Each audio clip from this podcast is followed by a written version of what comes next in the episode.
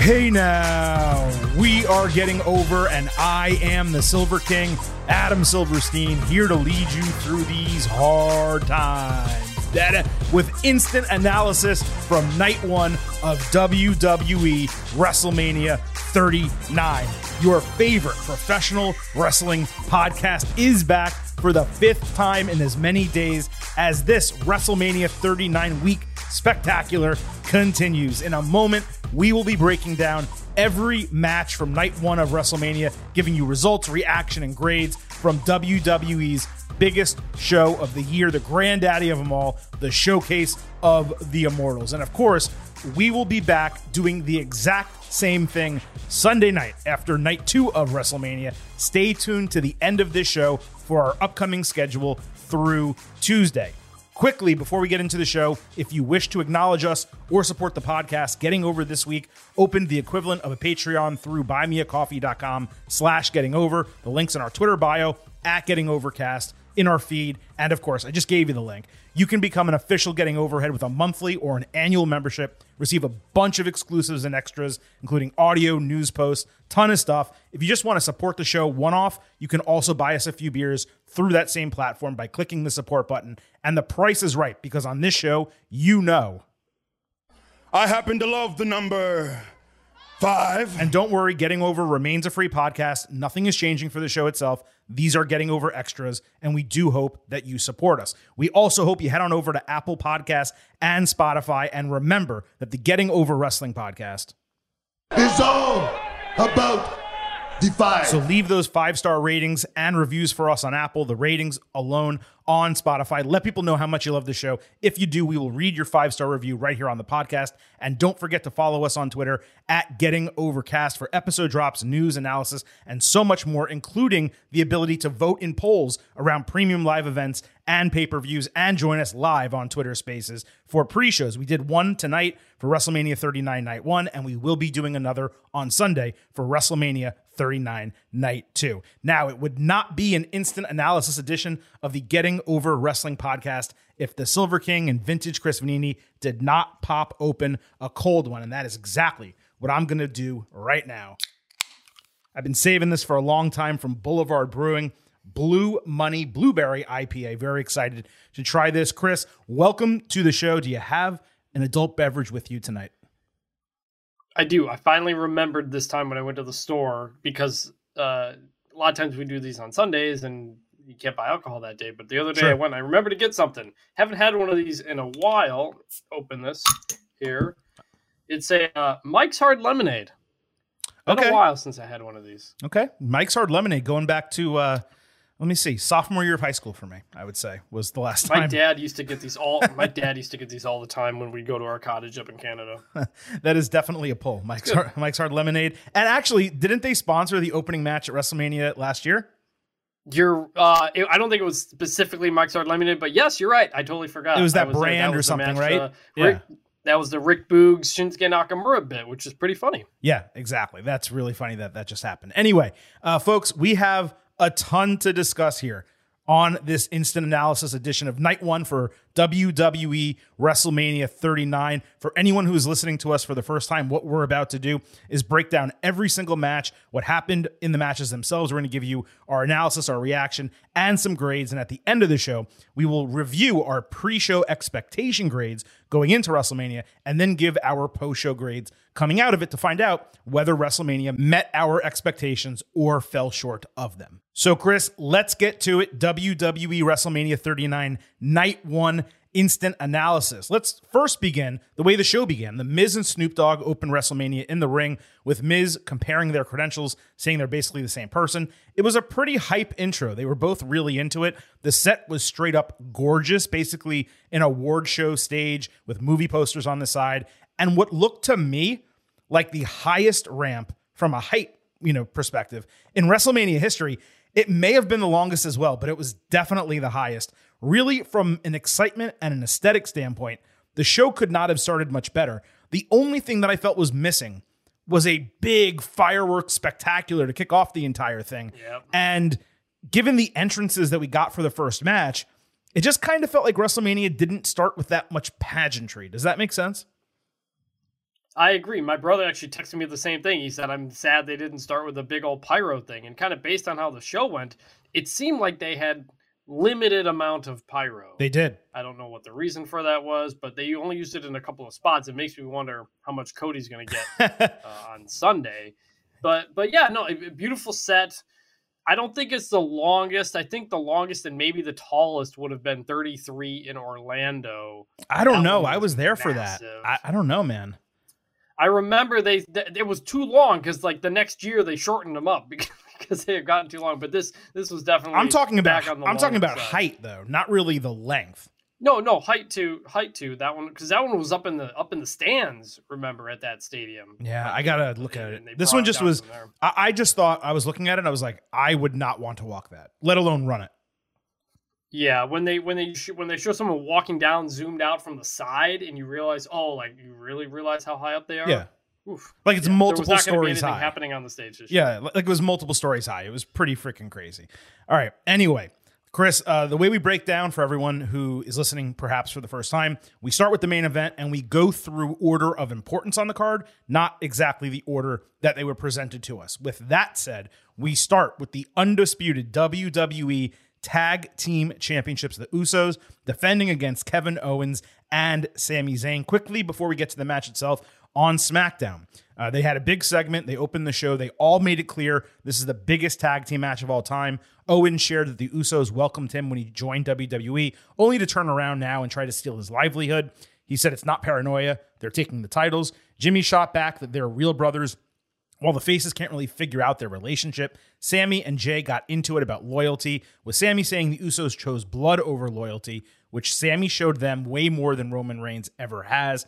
This fully got into Jey's head. Sami said the weight of the bloodline has been on the Usos' shoulders. He promised to lighten the load by taking the titles. Jey said he's wrong. The faces will lose the big match, just like they always do, and KO will stab Sami in the back just like he always does. I thought this was a brilliantly handled confrontation. It was smart to give Owens his own specifically personal reasons to feel betrayed by the Usos, and we got one last instance of Jey's psyche being affected by a reference to his cousin's abuse. Plus, they made sure to firmly establish the importance and gravity of this match.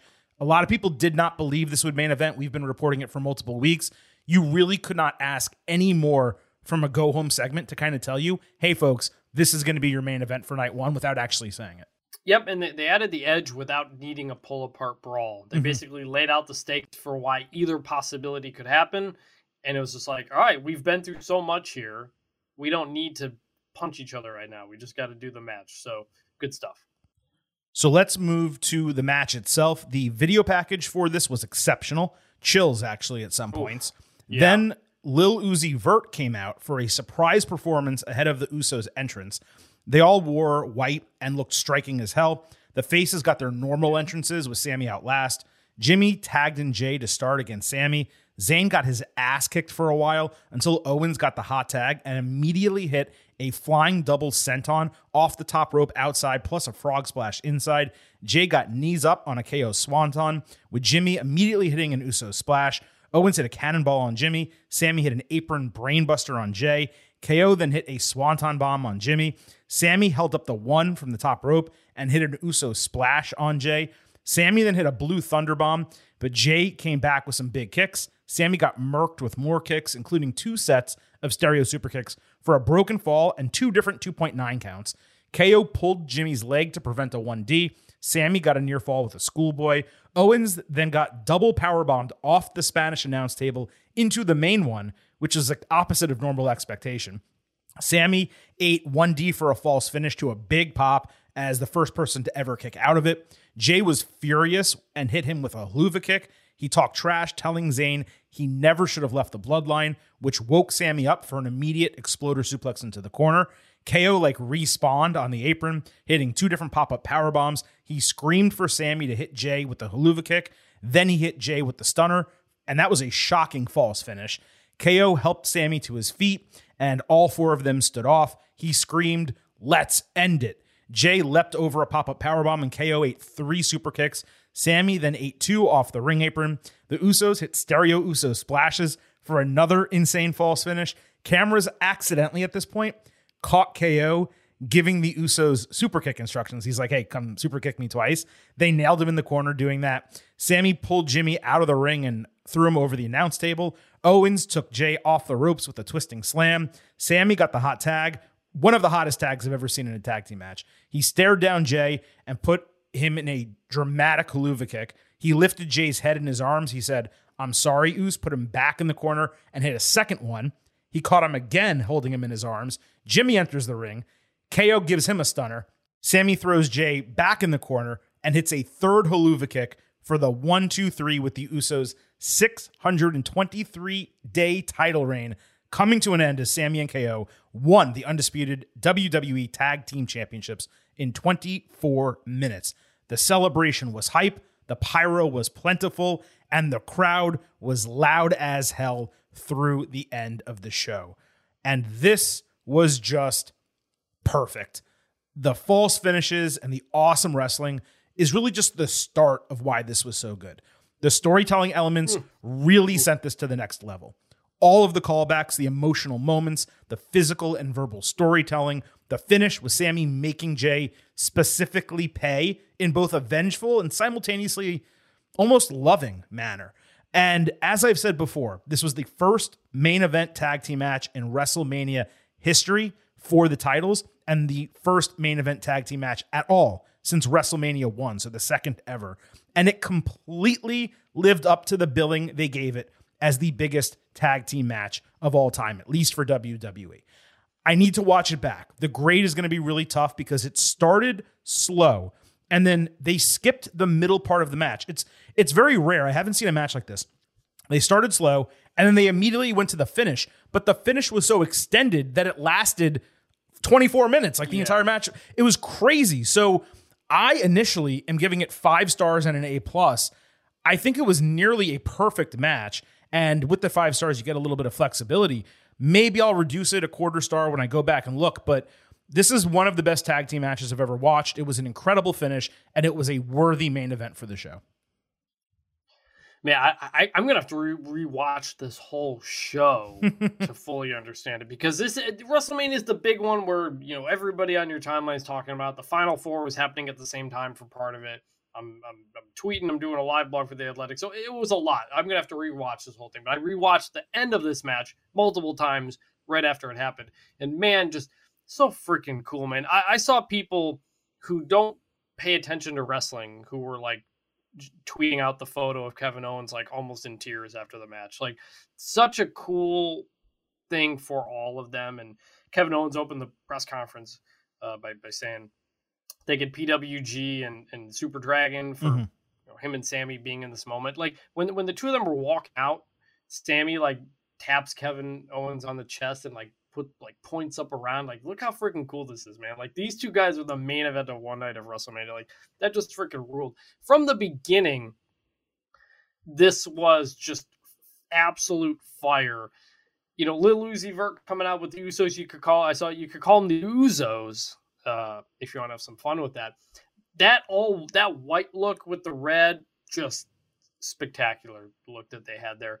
Um, you you said the match started slow and missed the middle. To me, it started in the middle. Hmm. It started with it started with Sami in peril, essentially. Like like we just he just got his ass part. kicked for the first just, like seven minutes of the match. Yeah. Yeah, so we're like we just were we were there all the way. So it was like at that point it was like, all right, either this is going to be a completely different kind of match or we're almost done, or the finish is going to be super extensive and long, mm-hmm. and we're going to go to that extra level. And when um, Jimmy or Jey, whoever was kicked out of the stunner, that was when I was like, oh, we're going to that other level now. Like mm-hmm. now I know we're gonna now I know that that that's what's gonna happen, and it did.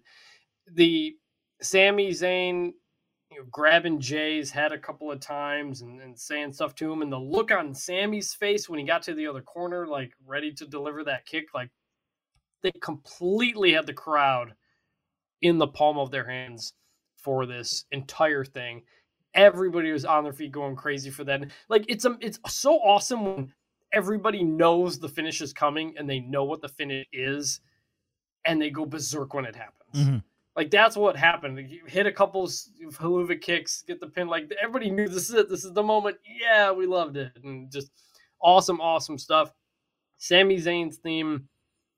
I said this before he brought it back, but I was like, that theme is meant to close a night of WrestleMania. Like that's the theme you go off the air with WrestleMania. It is, and we and we got that.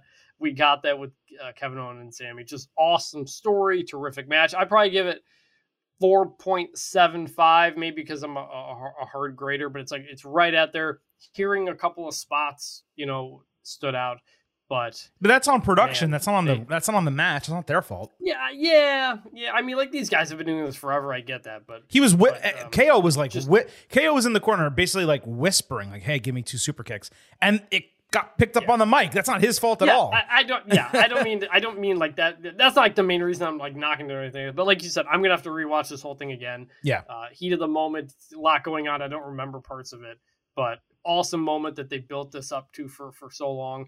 And this is why, like, I know people wanted Sami Zayn to win the title in Montreal, but like, this is not like settling for something else. You know, like my brother texted me that he was at actual tears about the end of that match.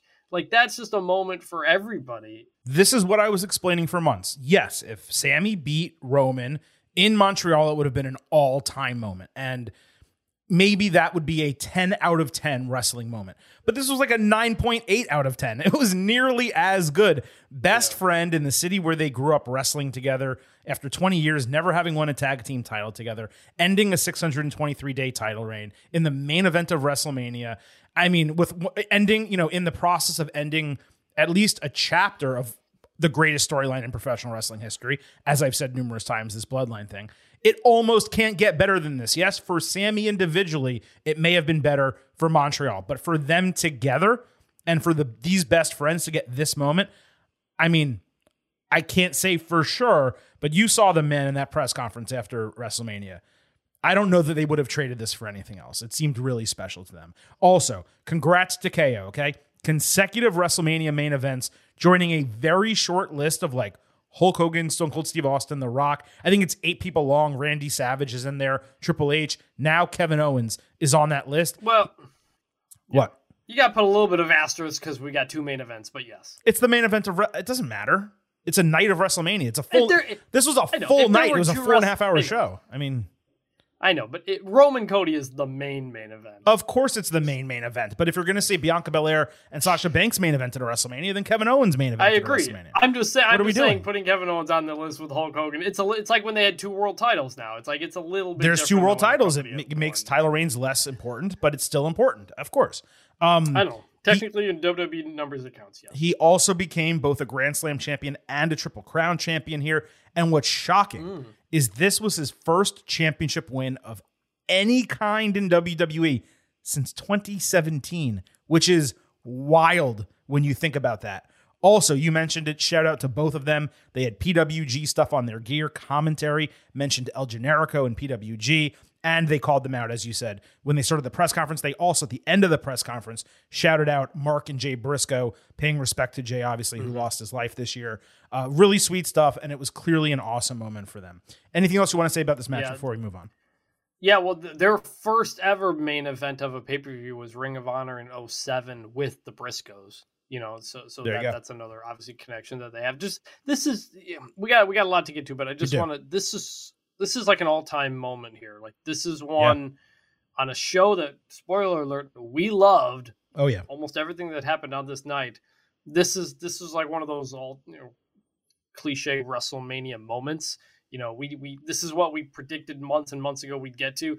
It absolutely lived up to every expectation that we had. And I'm gonna go. I'm gonna rewatch the finish of that match time and time and time again.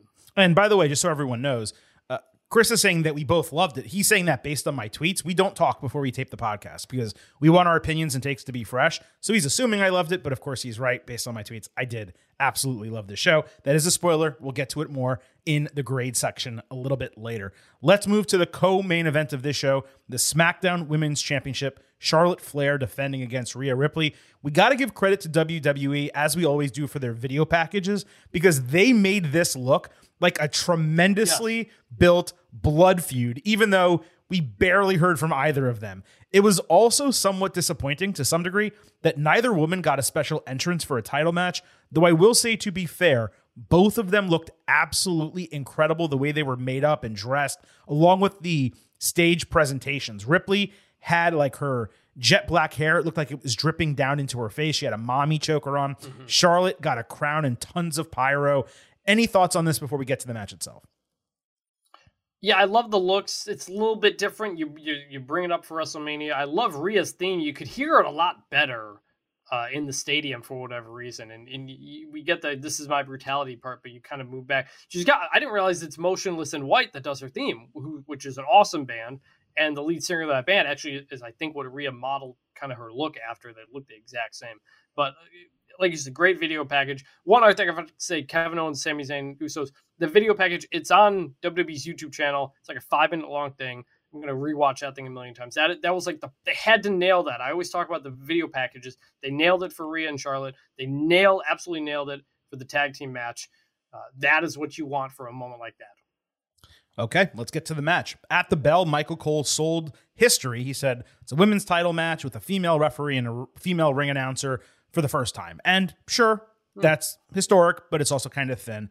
Um, they really beat the ever loving shit out of each other with a ton of strong style blows. There were dual chants. Flair countered Riptide directly into a DDT in a terrific early spot. Ripley twice booted out of a figure four attempt, and they booted each other to a stalemate. They had a great counter sequence won by Charlotte with an exploder suplex and a kip up. This time, when she did it, it went to boos. Ripley countered a Flair moonsault by pulling her down for an avalanche release German suplex. Charlotte came back with natural selection. Ripley dodged her into the steel steps and hit a toss front slam inside. Flair countered Riptide into a German and hit a second one. Ripley then responded with a release German, and Charlotte literally landed on her face in a really scary moment. She had a noticeable burn right on the bridge of her nose. Flair hit her huge moonsault outside but Ripley countered the figure four for a fourth time in the ring. Then she avoided a spear that nearly took out the referee. Rhea caught her blind after that with a headbutt and riptide for a 2.99 false finish. Charlotte tried a small package that failed, and Ripley moved into the prism trap with Flair screaming, but eventually reaching the ropes. Ripley got flung into the referee and ate a spear on the distraction for another really sick false finish. The tide fully turned with Ripley now being cheered and Flair clearly booed. Flair booted yes. Ripley and put in the figure four, but she immediately grabbed the ropes. Flair put Ripley into the post and then dragged her up to the top rope where Ripley put Flair's head into the post, basically knocking her out cold. Her body was lifeless over the ropes. Rhea smiled and took that lifeless body off the second rope with an avalanche riptide into the middle of the ring for the 1 2 3 to win the SmackDown Women's Championship in 23 minutes. Ripley got pyro and a huge ovation, while Flair sat at ringside with a huge smile on her face, clapping for Rhea in a really touching moment. Very similar to the way Sasha Banks looked at Bianca Belair at the end of their match a couple years ago. There's no use saving the grade here. I usually give my analysis, I go through the whole thing. Off the top, five stars A plus. This was one of the best WrestleMania matches in recent memory and one of the best WWE women's matches of all time like I said, they beat the ever loving shit out of each other. They didn't want no water, they didn't want no bread. All they wanted was meat. He don't want no water, he don't want no bread. All he wants is meat.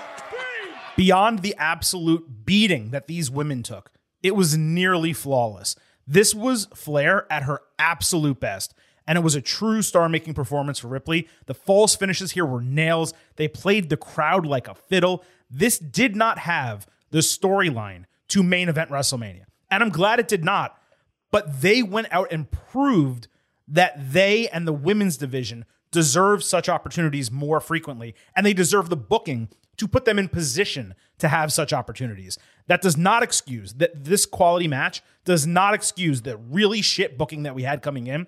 But Triple H had these women bang in the ring. NXT has a saying that they say backstage, it's not really public, follow that MFers. And they would usually say it when they'd hold an NXT takeover, and then WWE would have a pay per view the next day. Chris, that's what these women said to the tag team match. Follow that, MFers. And granted, the guys did follow it, but they still set the table really nice with this match. Yeah, this absolutely over delivered. I'm glad Charlotte landed on her face and not the top of her head. That that's about the only thing that was I think wrong with the match, or at least the landing of that match. Charlotte also had looks like some cuts on her rib cage or, or something as well. She got beat up uh, pretty bad, but yeah, the, these two brought everything we thought they could when they first got paired up, and we never really kind of they didn't add much of a story to it, but this was a great match. Uh, it just it felt a lot like Sheamus Gunther from the summer terms of the, the beatings they were taking. I'm surprised you're like absolute five star, absolutely best women's matches of all time. I'm I'm not at that spot. I'm sure we'll both rewatch it. I'm curious how that is. I was in like the 4.5 range, just like Mm-mm. really, really, really great stuff. Mm-mm. Not perfect. There weren't there weren't there weren't a ton of moments in the match where I was like, oh my god, or unbelievable false finish type of stuff. But it absolutely was just really. They had many of those. Dog, dog I totally disagree about that. Yeah, I, the, the the Charlotte kicking out of um, Rhea's finisher was was one, but I also kind of wasn't surprised because this is the match where you you have somebody kick out of it. But it it was um it was great. It was fantastic. Rhea is now established once again as the face of the women's division, and she said in the press conference after how just mentally she's grown compared to what three years ago when that one happened. So uh, now, now we see, you know, now, now she'll be asked to carry the division once again. I'm sure she's learned from what happened last time, and this was much needed. She has been absolutely killing it in this character with the Judgment Day, and I'm looking forward to what's next. She said uh, also in the press conference that I'm not going to party and celebrate this tonight. I'm going to do it Sunday night. So when the Judgment Day win their match, we can all do it together, which I thought was a great answer. Uh, what did you like better, this or Bianca Belair, Sasha Banks? This, but I liked Becky Bianca more. I believe we gave those matches five stars. I don't. Pretty sure. I, I, definitely. I'm pretty sure I did for Bianca Becky. That's what I'm so. My year. point is, remember. if this was better, then I no. I I think Becky Bianca was better than this. Oh this yeah, no, it wasn't. Uh, this was this was great. Um, just bell to bell, really awesome. I loved the storytelling elements we got in there. Just the Ripley having to overcome Flair to the degree that she did. Ripley, with this win, became the only woman, check this out, to win the Raw, SmackDown, NXT, NXT UK, and women's tag team titles. And with that UK title now being unified, it's basically never going to happen again unless Alba Fyre does it. I don't know that she has that kind of runway on the main roster. If they bring back NXT Europe and they do that, I guess theoretically it could happen in the future. But what's really remarkable about this is Rhea Ripley's 26 years old and she already has yes, all of these accomplishments. and you're looking at the yeah. future of the Raw uh, of I was going to say the Raw Women's division of the WWE Women's division. WrestleMania 40s next year. They have Ripley on one side, they have Bianca Belair on the other side. You want to talk about the women main eventing night one? You book that match. They can main event night one. Do it. Yeah. Do it. All right, let's keep going here. We had the United States Championship that opened the show Austin Theory against John Cena.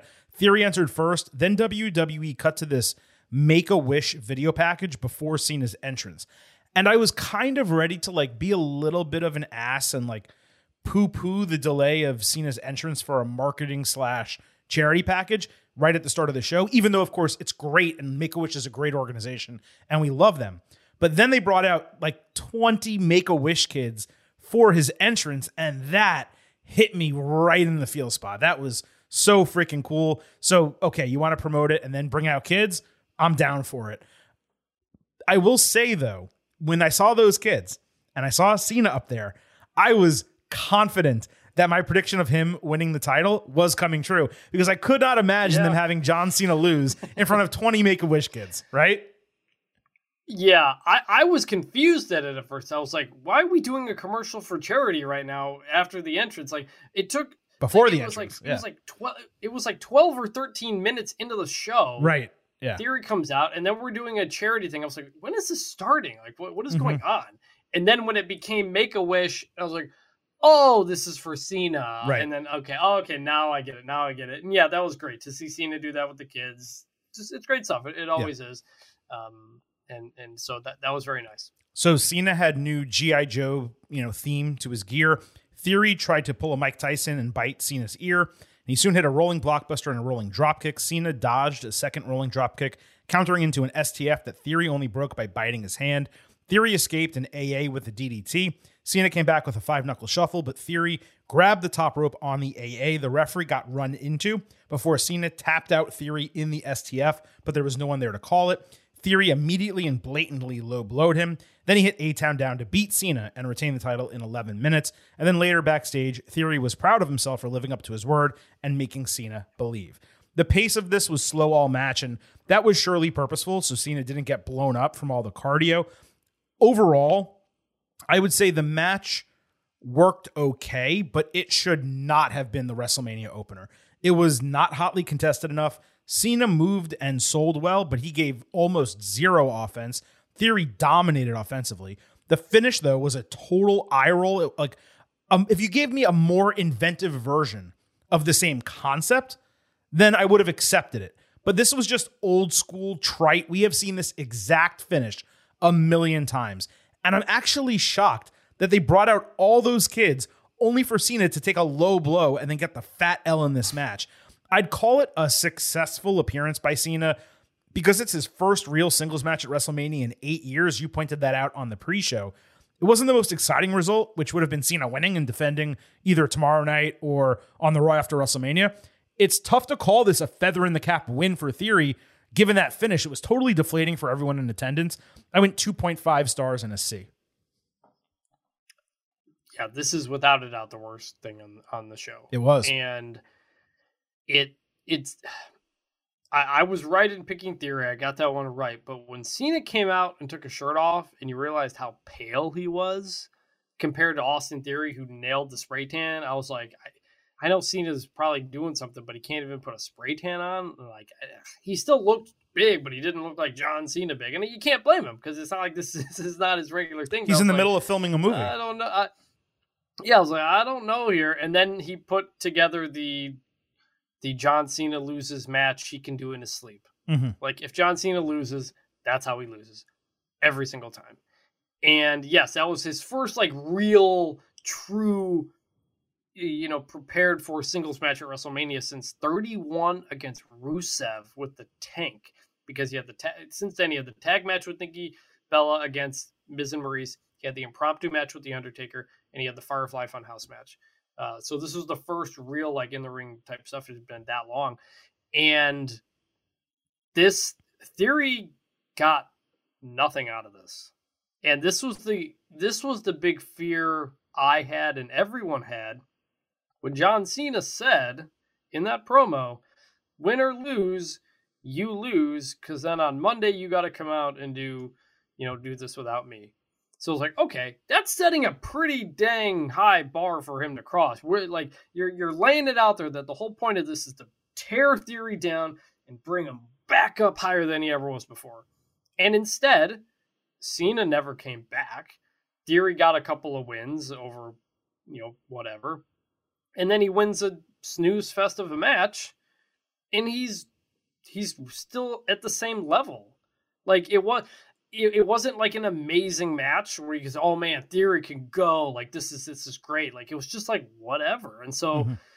that was the fear we all had with that promo was that you're setting you're setting things up for a letdown here.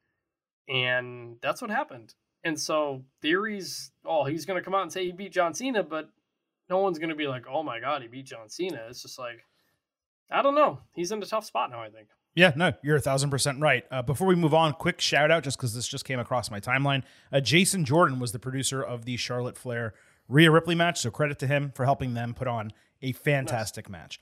Uh, let's move to Becky Lynch, Lita, and Trish Stratus against Damage Control. The Faces got a Sin City style comic book video package with a black and white filter over the first part of their entrances. It was really eye catching. Uh, they all brawled before the bell. Io hit a springboard dropkick early. Lita hit a Hurricanrana and Vertigo on Io, who bumped her ass off, by the way, for Lita and Trish throughout the entire match. Lita took a bunch of offense, then hit a double DDT.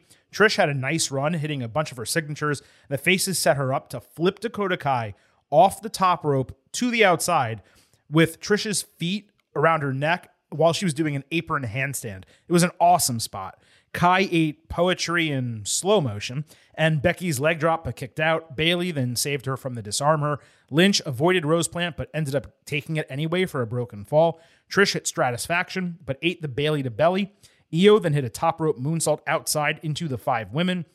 They all tagged so they could brawl with each other. Lita hit Twist of Fate on Io. Dakota ate Chick Kick from Stratus. Lita then moonsaulted both of them, leaving Bayley alone to eat an avalanche manhandle slam from Becky for the faces to get the win in 14 minutes. This went precisely as expected. And really, the analysis here is just that the execution was on point because it easily could not have been, given there were two legends in this match who never wrestle. Trish did a legitimately great job. She looked almost as good as she was a couple years ago when she had that singles match against Charlotte. And while Lita was still slow, it was at least marginally better than the tag team title win a few weeks ago. With damage control losing again, it feels like it's time to break them up. We'll see what happens Monday night and going forward. But I never had an expectation that they would beat three current slash future Hall of Famers. And overall, like I said, this match met my expectations. There was plenty of good work. And I would just say it was a straight up flat good match. So I went 3.5 stars and a B. Yeah, I'd probably give it a B. I picked damage control to win because I thought this is their last chance. Like this is it. If they don't win this, then they've basically almost they've lost almost everything that they've done outside of holding that tag team belt for a bit where they didn't defend it very much and they were second fiddle to Bayley anyway. So yeah, I I, am surprised. I, I think you know like Trish and Lita are not going to be around very long. I think Becky and Lita will drop those to maybe Ronda and Shayna if they win the the, the, the women's showcase match. Mm-hmm. But yeah, where, where damage control goes from here, I don't know. Like maybe it's a good thing for them to to split up. I Bayley as the leader of a faction, I don't know if that's quite worked for me. Io, I think, could very much thrive on her own. Dakota, not sure, haven't seen a, a ton of her. Um, so yeah, this did surprise me though. I, I really thought Damage Control was going to win, you know, but uh, no, the Legends got it. Trish looked great, like we said. She could certainly keep going for a while. I think if she wanted to. If she wanted to, she's now actually tied uh, for the most WrestleMania wins for a woman with four victories. So good for Trish and good match overall. Uh, Seth Rollins fought Logan Paul. Logan got a live headset mic and took a sort of zip line to the ring for his entrance. There was also an energy drink mascot that stood, it came out with him and then stood ringside. Rollins had a conductor come out, like split the crowd and he conducted Rollins' theme, but they played music over it so you could barely hear the crowd that the guy was conducting. If they did an actual chorus, then I think that would have been better. It also came across, at least to me, as low effort. Like I, I didn't understand why they did it this way when they could have actually put production value. They just had a guy come out on stage and like wave the wand around. And again, they played music over it. So you didn't even get to hear him conducting the crowd, which would have been an incredible sight if that actually worked. And then you had Rollins get up. Chris, I don't even know how to describe it. A red puffy trench coat with a red cummerbund on pink pants. Like, am I am I on an island thinking this was just a really odd entrance and look for him? Well, like they're they all are, but this one this was particularly he pulls, yeah. he pulls the big jacket off and he's got a Jeff Jarrett type of thing on underneath. The pink and red just so ugly didn't work. Yeah, it didn't. It didn't work. I'm not a fashionista, like but I Logan, know what matches if, if and what doesn't. Logan, yeah. You know, yeah, if you looked at Logan Paul and Seth Rollins and you said which one's the celebrity and which one's the wrestler, like you, you, you would have guessed that uh, Logan was the wrestler. Yeah, exactly. All right, let's get to the match. Also, the, the, well, the zip line, real quick. Uh, him saying I got a zip line for my birthday was very funny. That, that like that, I laughed when he said that. Um, and then, uh, it, the whole zip line thing was just kind of weird because he had to get picked up before he went forward. He just you know flo- he like floated. If you could have if you could have started him up top and then you know go down from there, then it's interesting. But like we're like waiting for him to get up before he goes forward. So that was that was a strange decision on that production. Well, it wasn't the HBK zip line. It was just he like floated in right. the air and then they placed him yeah. gently down on the ring on the on the ramp. It was just it was whatever. All right, let's get to the match. That's what we were here to talk about. Uh, Logan called back to Royal Rumble, tossing Seth over the top rope before hitting a buckshot lariat and punching Rollins in the ribs with that hand. Paul hit a Russian leg sweep into a grounded octopus hold, and then he had a gut wrench bomb. Then Logan tried a box jump moonsault that Rollins avoided, so he threw Paul over the ropes. Rollins hit three tope suicidas and stomped Logan's right hand on the steps. Paul countered a pedigree, and they exchanged pin attempts before Logan hit the KO punch again, but he couldn't capitalize right away and got a late 2.9 count. Rollins caught him for a Liger bomb. Then the energy drink saved him from a stomp by pulling him out of the ring. It was revealed, the guy took off the mask or whatever, to be KSI, who is a really, really popular YouTuber. He's the number one YouTuber in the United Kingdom. He's like the Logan Paul equivalent over there. Rollins confronted him, but got run into the post and then put on the announce table. KSI got his phone out and started talking shit on the phone, like in a selfie stance with Rollins behind him, when Logan decided to take a sip of his energy drink on the top rope. And the timing of this was incredible. As Logan picked his head up and took his eyes off the table and took a sip, Rollins pulled KSI onto the table. Logan immediately jumped off the top rope and splashed his friend through the table with the frog splash. Rollins immediately rolled Paul into the ring for a pedigree, and that was a false finish. Logan countered a stomp into a go to sleep and hit what I can only call a spread eagle frog splash for a 2.99 false finish. Logan then went for coast to coast, but he got caught flying with a super kick before Rollins added a stomp to a massive reaction for the 1, 2, 3 in 15 minutes. After the bell, the camera spent time on Logan, who was selling his disappointment. KSI stayed motionless on the table, absolutely selling his ass off. And credit to him for doing that as a first timer. This overall was an absolute blast. Not only did we get pretty high level wrestling, the KSI surprise is going to be a massive viral hit. The guy took a huge bump, even though he was in a padded costume.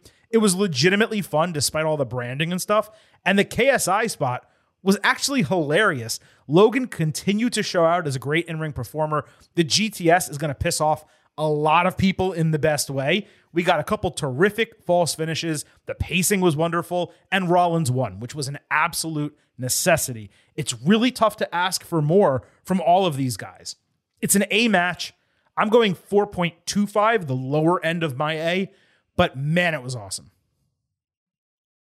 I was gonna go 4.5. Like this delivered in all the I'm between them. moments that you I- I'm right on the edge. out of this match. Yeah. Yeah. Look, like I, I say this every time Logan Paul wrestles, but like this guy's going to be a WWE World Champion, and it's probably going to happen sooner than later. Uh, I think it it was reported after the match that he re-signed essentially. Logan Paul did so. I we didn't we don't know the details of the So here's the first deal. So here's here, me- real quick. Let me get in. So, um, yeah. WWE last year reported that he signed a multi-year deal. Then, before WrestleMania, Logan Paul was like, "This is the last match on my contract," which just doesn't make any sense. So my uh, my expectation is he signed a multi-year deal with an option after one year, and I presume they agreed upon the option. That's just a guess, but that is the entire story of his contract. Go ahead. I'm sorry. Yeah, yeah. So so so that was that. But like this guy just he understands how to do all of this. Talking on a microphone, playing to a crowd, the athleticism to do the moves, not hurt, not going too fast, soaking in the moments. Like this guy was born to do this. Like more than anything else that he does. Like pro wrestling is the thing that he just apparently is the best at of all the things that he does. Like this, this he's not going to be there every week on TV, and he's, you know he's doing a million things, and that's fine. But like, it makes complete sense in the world for WWE to be in business with him. I don't know who KSI is. I heard the name, but I'm not going to be like, oh, I don't know who he is, so it doesn't matter. Like, I understand that he's a big deal, so I'm sure that's going to do big stuff for WWE. Just The just to confirm, are you saying you had not really heard funny. that name before tonight? I had heard the name. Okay, I didn't quite know what it was. got it. Um, but but um, yeah, like Seth got the win, which I think we both predicted he needed the win. You know, he got to that point. But Logan Paul continues to look like a star when he's out there and, and does it. Seth's kick out, by the way, of the GTS was a great kick out Mhm. as well. He had a couple really good ones, and the and the the the super kick off the coast to coast. Like I was like, man, like Logan Paul's just breaking up every breaking out of uh, everybody's finishers here. He's doing GTS. He's going to do the coast to coast Van Daminator stuff. Uh, this was a blast. This was a blast. It was. All right, let's get to Rey Mysterio and Dominik Mysterio. On SmackDown, Rey was in his Hall of Fame tuxedo. He welcomed Legado del Fantasma to the locker room. Santos Escobar promised they would have his back. So Rey handed out LWO shirts, which got a really big pop in the LA crowd. I'm not quite sure why, but this really hit me in the feel spot. Like for those that don't know, Eddie Guerrero started the LWO in WCW and he forced Rey to join at one point. Eddie was a heel and Rey was a face. And now 25 years later, Rey decided to revive it on his own and like decide to join the LWO. Also, Legado had previously worn an LDF shirt that in the LWO style, the Mexican flag style. I loved it. I think they're going to sell 50,000 of these on Backlash weekend. Yes. Also, it didn't even last for very long in in WW in WCW. Oh no, like the LWO was very like, short. It was like late '98, and it was done by early 99 because Eddie Guerrero got in like a car accident or something like Correct. that. So Yep. but but but yet it's still something that lived on. And yes, I don't I'm sure they sold those shirts at WrestleMania this weekend. I'm sure they sold a million of them. I'm sure they'll sell a million at Backlash in Puerto Rico. Uh, it was it was really cool to see. Cool to see him pull it out. Also at the Hall of Fame ceremony on Friday night, Dom Ripley and Damian Priest refused to stand for Rey when he made his entrance.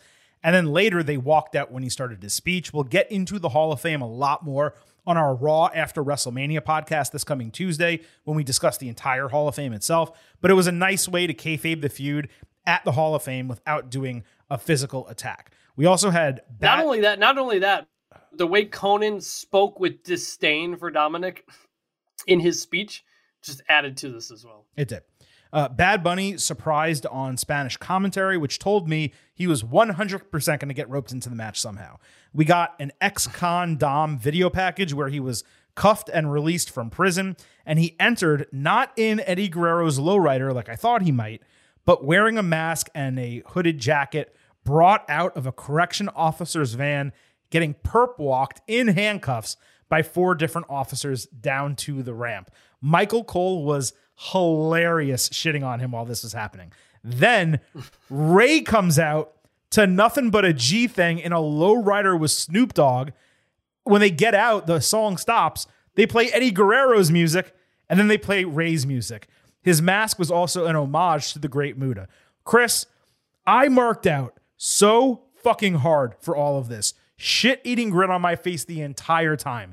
Ex con Dom, Snoop, G Thing, Eddie, Muda. It hit every feel spot that I have. One of the all time best combined entrances, both of them. And Rey's on his own was an all timer.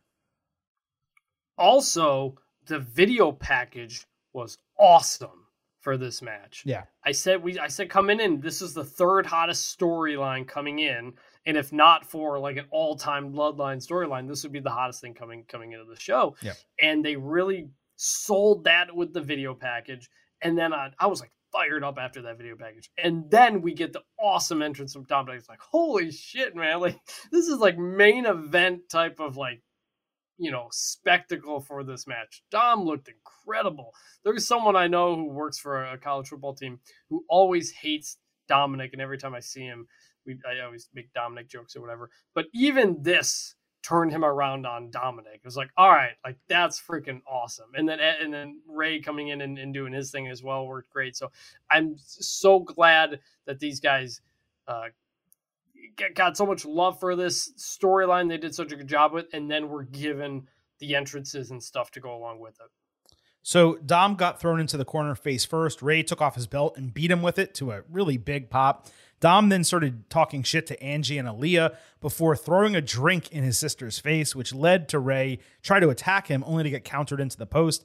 Then he told his mom, Dom did, to shut her mouth. So she slapped him and then kissed Ray, who threw Dom into the post. Rey hit some signatures in a code red. That let out Finn Balor and Damian Priest. Dom countered Rey for I guess you could call it an inverted toss destroyer or something like that into the bottom turnbuckle. It was a crazy move. Uh, Rey hit 619. Balor distracted, and Priest pulled his leg on the frog splash. Rey flipped Dom outside as Legado del Fantasma ran down to even the sides. Santos Escobar hit a sick tope suicida on Priest, throwing him over the announce table. Dom then hit the 619 and Eddie's frog splash for a false finish. Dom exposed the turnbuckle. He used that as a distraction so he could actually go into the other corner and grab a chain, wrap it around his fist. He was about to punch Rey with it when Bad Bunny jumped off commentary and stole the chain from him. Rey then hit the 619 and Eddie's frog splash to pin Dom 123 in 15 minutes to an extraordinary pop from the crowd.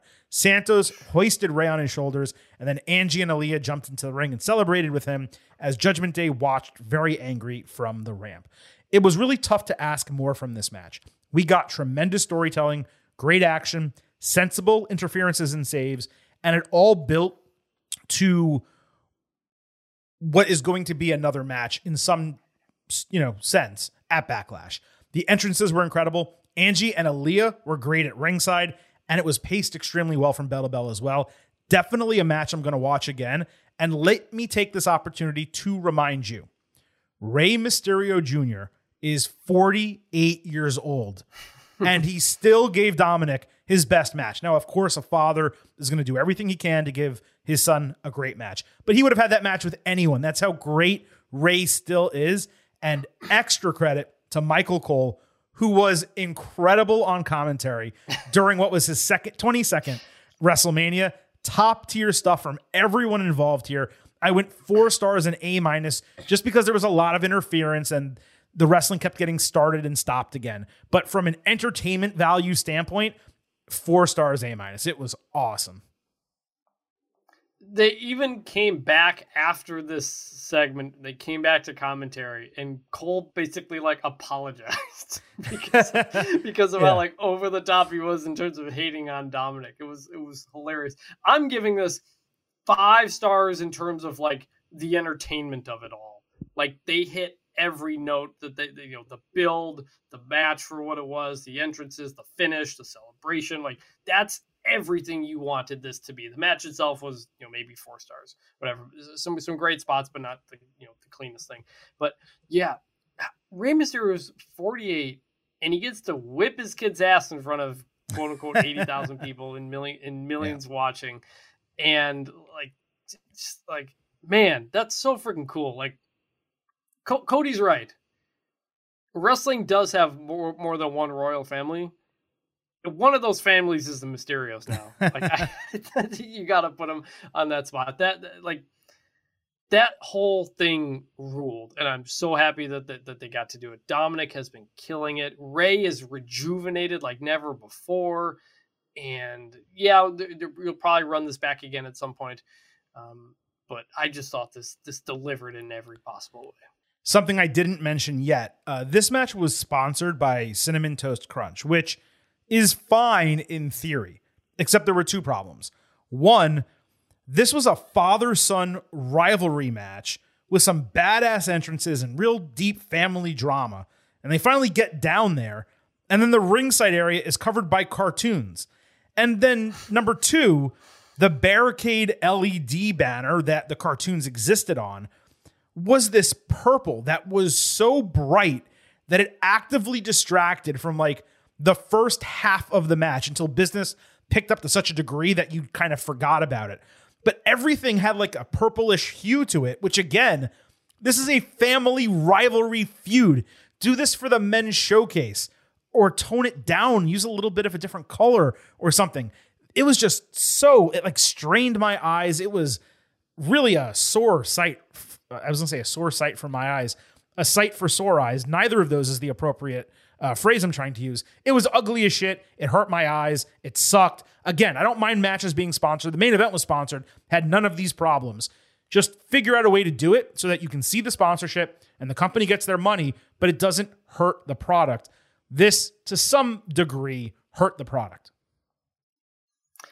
it was extremely weird at the beginning like when i saw the cinnamon toast crunch next to it i was like well that's weird and goofy but i love the purple i thought the purple looked great Oh, and that was the t- that was the time of day when the light was going down and from that point on everything else was super red which we didn't really talk about but like yeah. the the scene for everything was the like, red lights like that was the theme they were going with red everywhere i did not like it It was I- like- you know what it was, Chris? Sorry to interrupt you.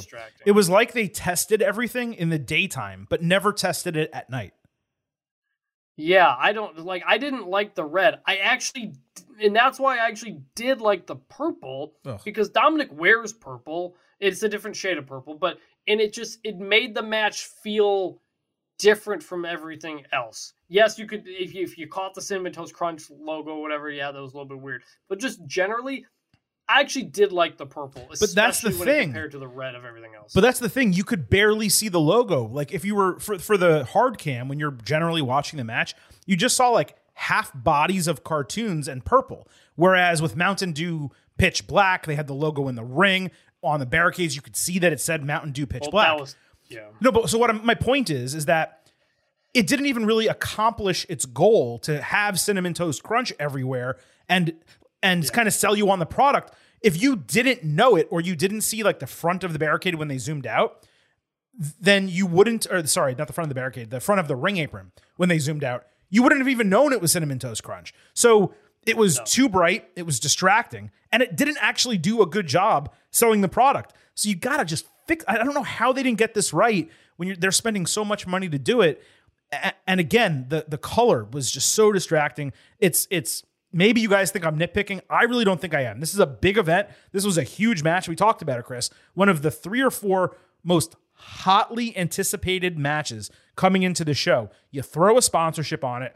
And in my opinion, it was done haphazardly. You got to do better. I don't mind the sponsorship. I mind the way it was executed. I thought it was very poor. That's all I'm yeah, trying to say. this came after this came after the women's six woman match, which was mostly daylight. So th- th- that like that's why purple. I just I didn't I like the purple. The purple to me like after going with daylight, it wasn't daylight, about daylight, liking it, Purple, but it- I was like, oh, I kind of like that. And and then when we got the red, I was like, I don't like this red. I'd, I'd much rather have the purple. it wasn't about liking it or not liking it. It's about it shouldn't distract. There shouldn't be any hue on the wrestlers.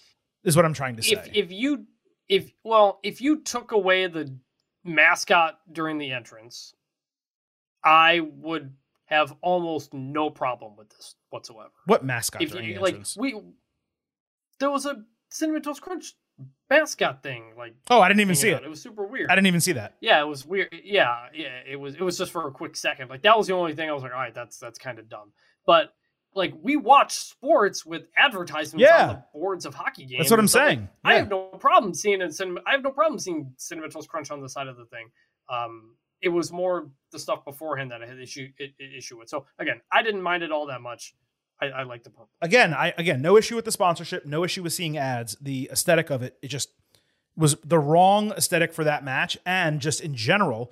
And you're pointing this out again, even after that match, when there were no advertisements, and when it was just red and gold, and everything was really bright. They didn't get the lighting right. It was it was not lit No. properly. And if you had toned that down or darkened the LEDs, then maybe it wouldn't have been as big of an issue. I don't care about the color purple. I care yeah. about the wrestlers looking purple. They look like Grimace. I was like, what am I doing? Watching a McDonald's match? Like, what, what's going well, on here? well, that's why I didn't. They're both colorful characters. That's why I didn't mind it. But to the point about that, like when when Charlotte Rhea They're not purple. ended, they turned all the red off when Rhea got the belt, and it looked so much better. Well, I don't think it, was just red. Normal lighting. I don't think it was red. I think it was light reflecting off the set, which was red. That's No, what I think it is. No, because it, you know, watch the watch the Okay, finish to. Charlotte Rhea, and then and then the sequence after you see the lights go away, and you're it's everything's so much clearer and sharper. I was like, no, this is this is what I want right Yeah, here. something Don't know why happened- It's so red for the matches. something happened with this lighting. It just it was weird, and you know uh, maybe Yeah. maybe it's nitpicky to talk about production when the show was so good, but it's worth talking about. I mean, it was something that was noticeable. So whatever, Chris. Let's we have a lot left. Let's keep going here. Uh, men's showcase match: Braun Strowman and Ricochet against the Street Profits, Alpha Academy, and Viking Raiders in a fatal four way. On SmackDown, we got a singles fatal four way to preview it. Uh, it was Ricochet, Montez Ford, Chad Gable, and Erik. Gable took Ricochet off the top rope with an avalanche belly to belly suplex and followed with his rolling German. Erik then Uranage Gable into Ford's back. Ford hit a Superman tope and a frog splash on Gable, with Ricochet flying in for the 450 and getting the stolen win. Basically, it was an inverse finish of the eight man match that we got on Raw, where Ford hit the frog splash and stole the win. My assumption was that would play into the showcase match, as every finish had included those same guys. So let's just get to that match. This was second on the card overall. Titus O'Neil was on commentary, really for no good reason. But I gotta say, he was actually entertaining as hell, I thought, during this match. Uh, Ricochet got murdered with a lariat German suplex from the Raiders, who immediately followed by hitting Ford with Ragnarok. Gable hit an effing rolling German on Strowman in an insane spot. Ivar went for a regular splash, but Valhalla convinced him to instead turn around and do a moonsault. So he did, and then he missed. Strowman then climbed to the top for an insane splash halfway across the ring for a broken pinfall. Otis then picked him up for the world's strongest slam. Otis and Ivar were the base then for a five man super vertical suplex that hit because Ricochet jumped off the top rope and splashed them all while Ford was lifted straight up vertically in the air. Braun did his train tackles twice around the ring, but on the second time around, he got caught by Angelo Dawkins, who pounced Braun Strowman. Ricochet then hit a springboard shooting star press outside, but Dawkins got knees up on a shooting star press inside. And with Ricochet still on top of his knees, Ford flew in for a frog splash as the Street Profits won in one of the most incredible, fast paced, eight man type of matches I have ever seen, especially because, Chris, it only lasted eight minutes. This was Banger. spot after Banger. spot after Banger. spot. It was a nonstop sprint from bell to bell. If there was such a thing as a five star, eight minute, eight man match, this would be it. Literally, my only criticism is I wish we got a few more minutes. Gable was the MVP. Ricochet was a close second, but really everyone was awesome in their roles, and everyone somehow came out of this looking better. And Braun Splash will be on highlight clips for ages. I don't even know how to actually grade this match because I've never seen anything executed in this way. I'm going four stars and an A minus because it was so brief. Had it been longer, though, Chris, I mean, this could have been an absolutely incredible match. The truth is, this should have opened WrestleMania with Cena and Theory second on the card. Yes, totally agree. This is why they normally open with tag team matches. Mhm. Like that's what last year's WrestleMania opened up with. You usually open up with tag teams because it's fast paced and you do a lot of stuff. This was like a 15 minute match crammed into eight minutes. Like they, they just went and went and went. Chad Gable, assuming the breakup with Otis is coming, really needs to get into that U.S. title picture. He needs to win King of the Ring. Title off of Theory or something. He needs to win King of the Ring. Yes, King of the Ring 2. He was the runner up, like not the last time, but the previous time they did it. Mhm. Yes, he is absolutely primed for a big push here. The Braun leap was great, but to me, the moment of this match that I'm going to remember and the wrestler who I think looked the best coming out of this was Angelo Dawkins. He flattened Braun Strowman It was amazing. Yeah. That was insane. I thought they banged heads or something. I was like, holy crap, that looked brutal. Replay looked like it looked a lot better in replay. Dawkins played college football, Mhm. but and he's a big guy. He's not that big. I've never seen Braun like just get pushed back like that. And then Dawkins got the pin for the win. So he looks awesome coming out of this as well. The Street Profits, I think, are totally rejuvenated, and you can move forward if you want to do something with them in tag belts, depending on what happens. But yeah, this was a heck of a lot of fun.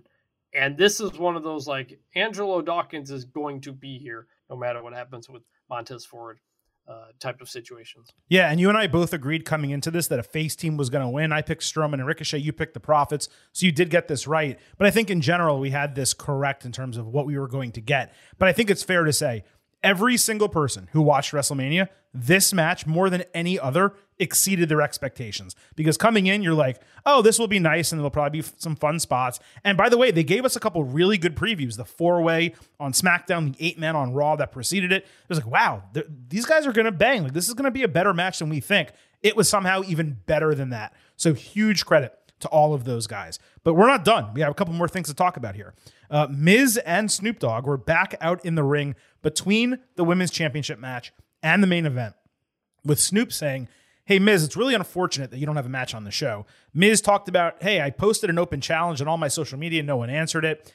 And just as he was about to do his awesome catchphrase, Pat McAfee entered as a quote unquote surprise, and Michael Cole lost his damn mind again while Corey Graves gave him, gave him the side eye. Pat said Miz's Open Challenge was fiction. He never posted it anywhere. But if he wants to fight, he was there to fight. Miz said he's the host. He can't actually make matches. Pat got the tiny balls chant going, and Snoop decided, well, I'm the host and I'm Snoop Dogg, so I'll make the match. He made the match. A referee came out, and as the referee comes out and they're getting the match set up, Snoop is on this live mic telling Miz, like, man, this is what you do, man. You should be ready for this. And like Miz said something back to him, and he goes, I don't do this, I rap. It was really freaking funny. So then we got McAfee against Miz. Pat hit a really nice spinebuster and then flipped off the ropes as he always does. Then he caught Miz flying with a super kick. Miz decided to walk away and just quit. So George Kittle uh, was in the crowd, the San Francisco 49ers tight end and massive wrestling fan. Uh, he talked shit with Miz. Miz shoved him. Kittle then hopped the barricade, very similar to what Rob Gronkowski did a couple years ago. He did a ringside clothesline that was somehow not a disqualification. The referee just said, eh, fuck it, I don't care. Uh, McAfee then hit a swan dive off the top of the ring post outside. He shoulder bumped Kittle, and then he punted Miz in the face back in the ring to get the win in four minutes. So this was a blast, okay? I kind of hate seeing Miz lose matches like this because he's a multi time world champion and a Grand Slam winner, but you know, whatever. It's all fun. And this was really smart as a popcorn time break between the co main events. I was also just so enthused that Kittle finally got to scratch that wrestling itch. And I only hope when he retires from the NFL, he actually joins WWE and does this with some regularity. As a segment, this was a four star segment. But as for a match, it was two stars and a C minus. I can't believe it's taken this long to get George Kittle involved in. It's crazy. Yeah, that was my biggest thing. Was, yeah. Was, I've been saying for years, I can't believe they, they haven't done this yet. So, so that happened. I had after the uh Rhea Charlotte match, it had been like the show had been like two and a half hours long, I think, or something like that. Or it was two and a half after going into the last two matches. And my brother was like, "Is this going to be a short show?" I was like, "No, they're going to do something. They're mm-hmm. they're going to stretch this out. They always do." And then we we got some of that. This was one of them. Pat McAfee. Well, first off, they say open challenge surprise appearance. I was like, "Oh man!" I'm thinking Austin. I'm thinking Rock. I'm thinking I don't maybe Randy Orton comes back. I don't know. And then when it was McAfee, I was like, "Oh." Like I, I, I, I got myself too excited in that moment thinking for somebody big. But look, Pat McAfee, loved him on commentary. Seems pretty clear he's not going to come back and do that again. He's got too many other things mm-hmm. going on. He continues to be just a like a shockingly good high flying pro wrestler. Like before Logan Paul came in and has done what he's done, we had felt like Pat McAfee was the greatest celebrity wrestler of all time you know, his, his match with Adam Cole and some of the other things he had done. He's done that flip off of the bat, that flip off the turnbuckle. That is insane. Mm-hmm. Like wrestlers barely do that. But he's done it so many times that it almost doesn't even get a pop anymore because we're so used to seeing that. But you know, he he he was great. And I gotta say, look, the punt, like we know Randy Orton's punt was basically banned in WWE and they don't show it mm-hmm. uh, because they don't want kids to do it. And it's like the most devastating finisher. Pat McAfee's an NFL Hall of Fame punter punting somebody in the head. Does Pat McAfee have the most devastating finisher in wrestling now? I mean, I wouldn't necessarily go that far, but it is fair to say that if McAfee catches you with a boot, he's he ain't missing, right? So yeah. Yeah, pretty devastating. You're done. I wanted You're to see if coming back from that. I wanted to see if you called this out. You decided to focus on the punt kick, but Corey Graves, while all this was happening, he called Pat quote Aaron Rodgers' personal propaganda machine. High tier comedy. Yes. Great line. Man, Great Graves was like, I wanted to fight this guy last year, and it's, it's my fault they won't clear me. That's what he said. Uh, yeah, they're yeah. both they're both from Pittsburgh. They're both Pittsburgh guys. It I, I don't know if, if, if Corey there was a report like last year or something that he'd been cleared or, or something. I don't know, but his disdain for McAfee was pretty great. And he is not always playing the heel commentator, but when he does and he nails it like this, it really, really works. But it's like also that's like Bobby the that's Bobby the Brain Heenan type of healing on commentary. That was great. It's also appropriate though because Cole goes goo goo gaga over Pat every time he sees him, and Corey's Yeah, like, "What am I chopped yeah. liver? Like I'm your guy now." On these pay per views, you should be loving me. And Cole's like, "Oh my god, Pat, I'm gonna," mm. you know, like, like Cole goes absolutely mental when Pat comes out, and I know it was a legitimate surprise at the Royal Rumble. I don't know if this was a legitimate surprise. We'll find out eventually. He acted the same. It felt a little bit more forced this time, but I know for a fact at Royal Rumble it was legitimate. Nevertheless, it's always cool to see Michael Cole get excited. And Corey Graves is really good throughout the show, by the way. So he deserves his credit as well. Now, technically, that is the end of our WrestleMania 39 Night One instant Analysis. But because we're also wrapping up SmackDown, we're going to cover everything that happened on that show between this instant analysis and the night two instant analysis because we want our Tuesday WWE show to be all about the Raw after WrestleMania and the Hall of Fame. There's one extraneous item we need to talk about. We're going to do it right now, very quickly. The Andre the Giant Memorial Battle Royal from SmackDown. There was an Andre video package that made it feel way more special than usual. Very similar to that Intercontinental title video package that they did very soon after Triple H took the reins. Bobby Lashley and Braun Strowman were the only full entrances. It was mentioned that Daniel Cormier spoke with Lashley earlier in the night. Baron Corbin was eliminated first in seconds. Dexter Lumis stood in the corner and did nothing for a while. LA Knight was over as hell during this match. Maximum Male Models tried and failed to eliminate Otis, so Rick Boogs went ahead and did it. Xavier Woods was eliminated surprisingly early in the match. Johnny Gargano countered Bitter End into a great spike DDT on Butch. Knight, Lashley, Strowman, and Bronson Reed ended up being the final four. Reed took out Knight to major heat. Strowman power slammed Lashley, but got taken out by Reed. Lashley avoided Tsunami and hit a spear. Reed thought he eliminated Lashley, only to get caught from behind. And it was really cool to just see that creative decided, you know what? If we're going to do a battle royal, then let's just have some beef flying in this ring. Reinforce the ring post. The beef's gonna be flying tonight, gentlemen. Because there was a lot of meat out there. There's a lot of beef out here. And this was legitimately one of the better Andres, I think. Hell, it may have been one of the top two best of them. Totally worthwhile match, nice video package, and obviously the right winner, given Lashley lost his Mania match. Also, Wade Barrett had some meaty men uh, comments on commentary that we'll have to cut and add as drops. I'm trying to find it. drops for the show. Yeah, I know. I don't have it right now. but- Yeah, this um, I I can't believe. Well, uh, okay, I'll hold LA Knight for the end, but this was Bobby Lashley was the obvious right guy to win. They tried to make it seem like a big deal. I still wish this was on the kickoff show instead of on SmackDown, but the the final three guys, you, you, you, there's something you wanted to accomplish and you accomplished it. Bronson Reed continues to look really good uh, as well. The lack of entrance for LA Knight baffling, completely baffling because they gave it to what Braun and and Lashley, but LA Knight's the most was the most over guy there. He's getting yeah chance when he's kicking guys in the corner, huge boos when he gets eliminated by Bronson Reed. And he didn't show up on WrestleMania Saturday. So there's one day left to have LA Knight He'll be LA there WrestleMania. tomorrow. Calm down. He'll be there. We'll we'll see. I I hope so. That was the other thing. That was the other thing with Miz when there was a challenge. I uh, the other one I thought was Bobby Lashley Mhm. after winning the Andre the Giant. I was like, all right, we're this is how we'll get Bobby Lashley on the card, perhaps. Uh, that didn't happen either. So I I I hope I hope they took notice of the reaction to LA Knight in that Andre and get a get a mic in his hands like as soon as possible. Uh, so Lashley has apparently issued an open challenge for either night of WrestleMania, and obviously they didn't fill it Saturday, so it does seem like Lashley's going to be on the card on Sunday. How? Still to be determined, of course, and whether it's a straight up him in the ring with an open challenge. I wouldn't be surprised if this is in the exact same spot between the two main event matches. You throw this in, Lashley open challenge, LA Knight, whatever the case, whatever they're going to do. You throw it in that spot, it would mm-hmm. make a lot of sense. That's the way I think it's going to Yeah. transpire. But okay. there are only, there are only six scheduled matches for Sunday. There are only seven scheduled for Saturday. We got eight, so Right. yeah, I would not be surprised if we get something like that.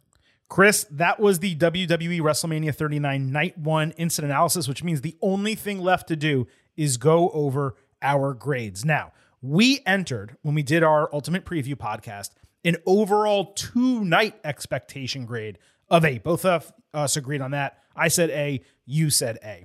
During our live pre show, Saturday on Twitter Spaces, we gave our night one exclusive expectation grades. I stayed at A. I forgot what you were at. Were you B plus? I was high B plus. High B plus. So that is our barometer for night one. And in our Twitter poll ahead of the show, you all came in at 70.8% A, 26.7% B, and 2.5% C, all for night one. That averages to a 4.2 or basically a 92 out of 100, which is an A minus. So, Chris, they were right between you and I on the pre show grades.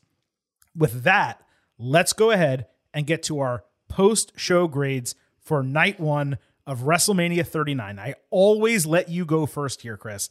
And I got to tell you, I am very curious to hear what your grade of night one of WrestleMania was. Well, I think I know what yours is because of what you were tweeting at the, at the end of the show.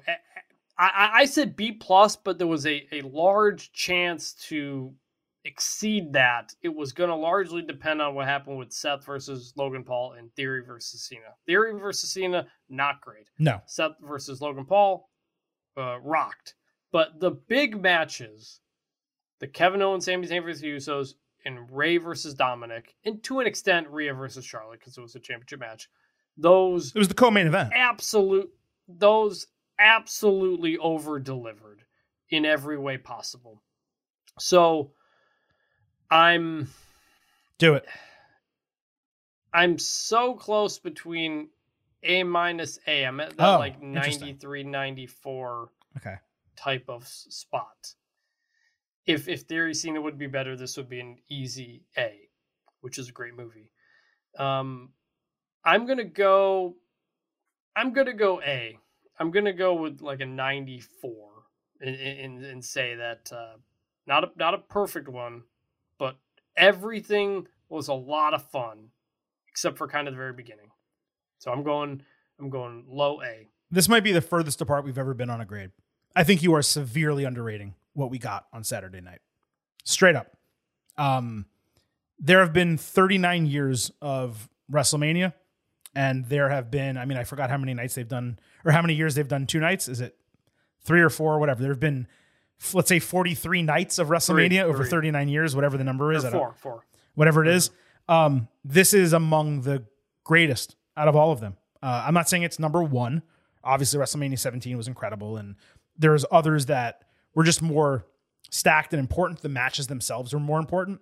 But from a delivery standpoint, expectation versus reality, yeah, the John Cena theory match fell pretty far below my expectation, I gotta say. And it started the show on a really sour note.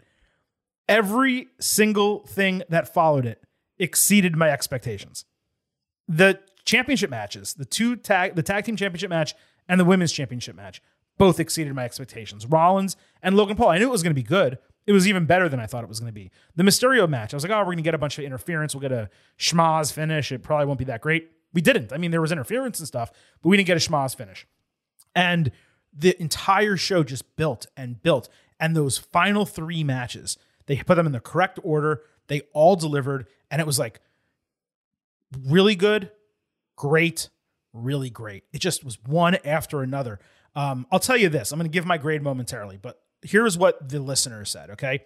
92.4% said this was an A, 6.4% B, 0.3% C, who are you? And 0.9% D to F. How do you even exist in this world if you're giving this a D or an F? It doesn't even make sense. Tony but, Khan, thanks for thanks for yeah, thanks for your vote, Tony. Uh, so 92.4 of respond 0.4 percent of respondents said A, and we don't have an A plus. So someone can't say, well, I actually thought it was an A plus. Uh, let me tell you something right now, Chris. This was an A plus. It was a 97 out of 100. It was almost as great as you could possibly expect because when you grade a pay per view, it's not a sum of the matches. If you're just going to do that, then you look at Takeover New Orleans or you look at AEW, NJPW, Forbidden Door, and you say, oh my God, they had so many 4.75 and five star matches that you have to give it an A plus grade. You don't because good matches is, is interesting, but storytelling and all these other things matter. This hit the match quality, it hit the storytelling. You know, for years, I talked about what would actually happen if Triple H gets the WWE main roster book. And I've wondered, how would Triple H book WWE? How would he book a big show? And that man tonight basically gave us the equivalent of what an NXT takeover would look like at WrestleMania, at a WWE major show. Not the same, but the WWE version of it. That's what we got Saturday night. Good effing luck tonight, too, following this, because I will repeat one more time 97 out of 100, A plus. This was a fantastic night of WrestleMania. Okay, you said this is the farthest apart we'd ever been on a thing, and we were apart by like two or three points. We were A and A plus. We were we were not that far apart. 94 to 97 is for us, for you and I to be. We're usually the exact We- same letter we have- grade. We we have been we have definitely been further apart. But you're you're right about. And, and the- the excuse me, sir. Excuse The- me, sir. You started by saying uh, A minus A. You weren't even at the A fully. I'm firmly I in the A said, plus. yeah, and I said I was between the 93, 94, and I went 94. Yeah, and I okay. can, I, as you talked about, I was like, yeah, I could see 95, but like, we're, we're not that far apart. I, Okay. it, it's, it's, um, I, I think about last year's night one, which was also incredible. I think that this, I think this blew that out of the water just by comparison. I think it was better. I don't think it blew it out of the water. Okay. We we had Cody's return beat Seth. We had Bianca Becky, which I think is the greatest women's match of all time. We had Hmm. Miz and Logan Paul versus Mysterios, which was a whole hell of a lot of fun. You had Usos and Nakamura Boogs, which was fun until Boogs got hurt. McIntyre Corbin was whatever. Charlotte Ronda was whatever. And then Kevin Owens, Stone Cold Steve Austin. You just was a lot said three matches were whatever. We had one of those here. and and the well i i think the women's six woman was kind of whatever but the interesting part about last year was that night one I, I said at the time coming out of it was was one of the most fun nights of wrestling we'd we'd ever had. And night two did not live up to it because of the way things were set up. There just wasn't as much. There's a lot of night two i don't even remember and i was there for it. Mhm. and and and so i'm looking at this year's card night one and night two seem a lot more even. And actually coming in i thought night two was going to be the better night i had higher i have higher expectations going in for night two than i did for night one because you have roman cody because you have bianca Asuka, because you have the intercontinental match because you have brock and omos so it's like four right off the bat i think could all be great so you're right the bar to meet night one now is incredibly high but I actually had higher expectations for night two, and that makes me even more excited because you're right. They're going to have to follow that now. And I think that's a credit to the way the matches were laid out, the way the nights were laid out, where night two, the middle of night two, is the dead zone for two night WrestleMania Mhm. because that's when people start to kind of get tired and you know you've got the big match coming at the end. So that's kind of the dead zone. I'm curious how it how it plays out on Sunday. Very curious about match order. We know Roman Reigns and Cody Rhodes will main event.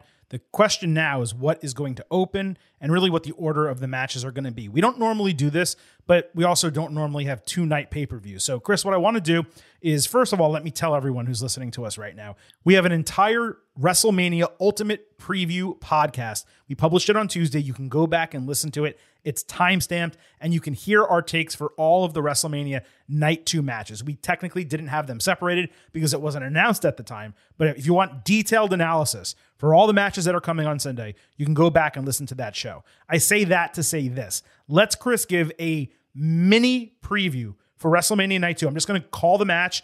We're going to say our winner and we're going to move on. We're not going to do any more than that, okay?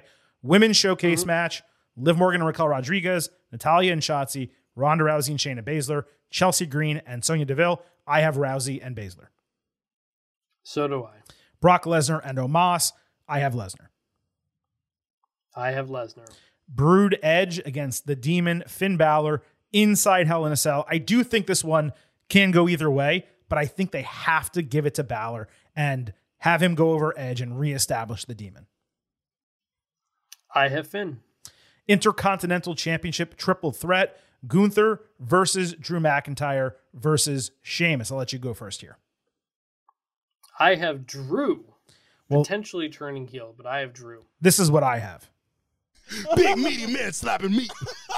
That's what I want. That's what I want to see. That's what we're going to get. I have Gunther retaining the Intercontinental title. Raw Women's Championship, Bianca Belair versus Asuka. I actually forgot what my pick was here. What's yours? I picked Asuka. Did I end up staying with Belair? What did I do? I, oh, I man. think I'm pretty sure you picked. I'm pretty sure you picked Bianca. I think I ultimately I, went I, back. I'm fairly certain you did. Yeah, I think I ultimately went back to Bianca winning. I'll stick with that and say Belair wins. I want Asuka to win. Let me be very clear about that.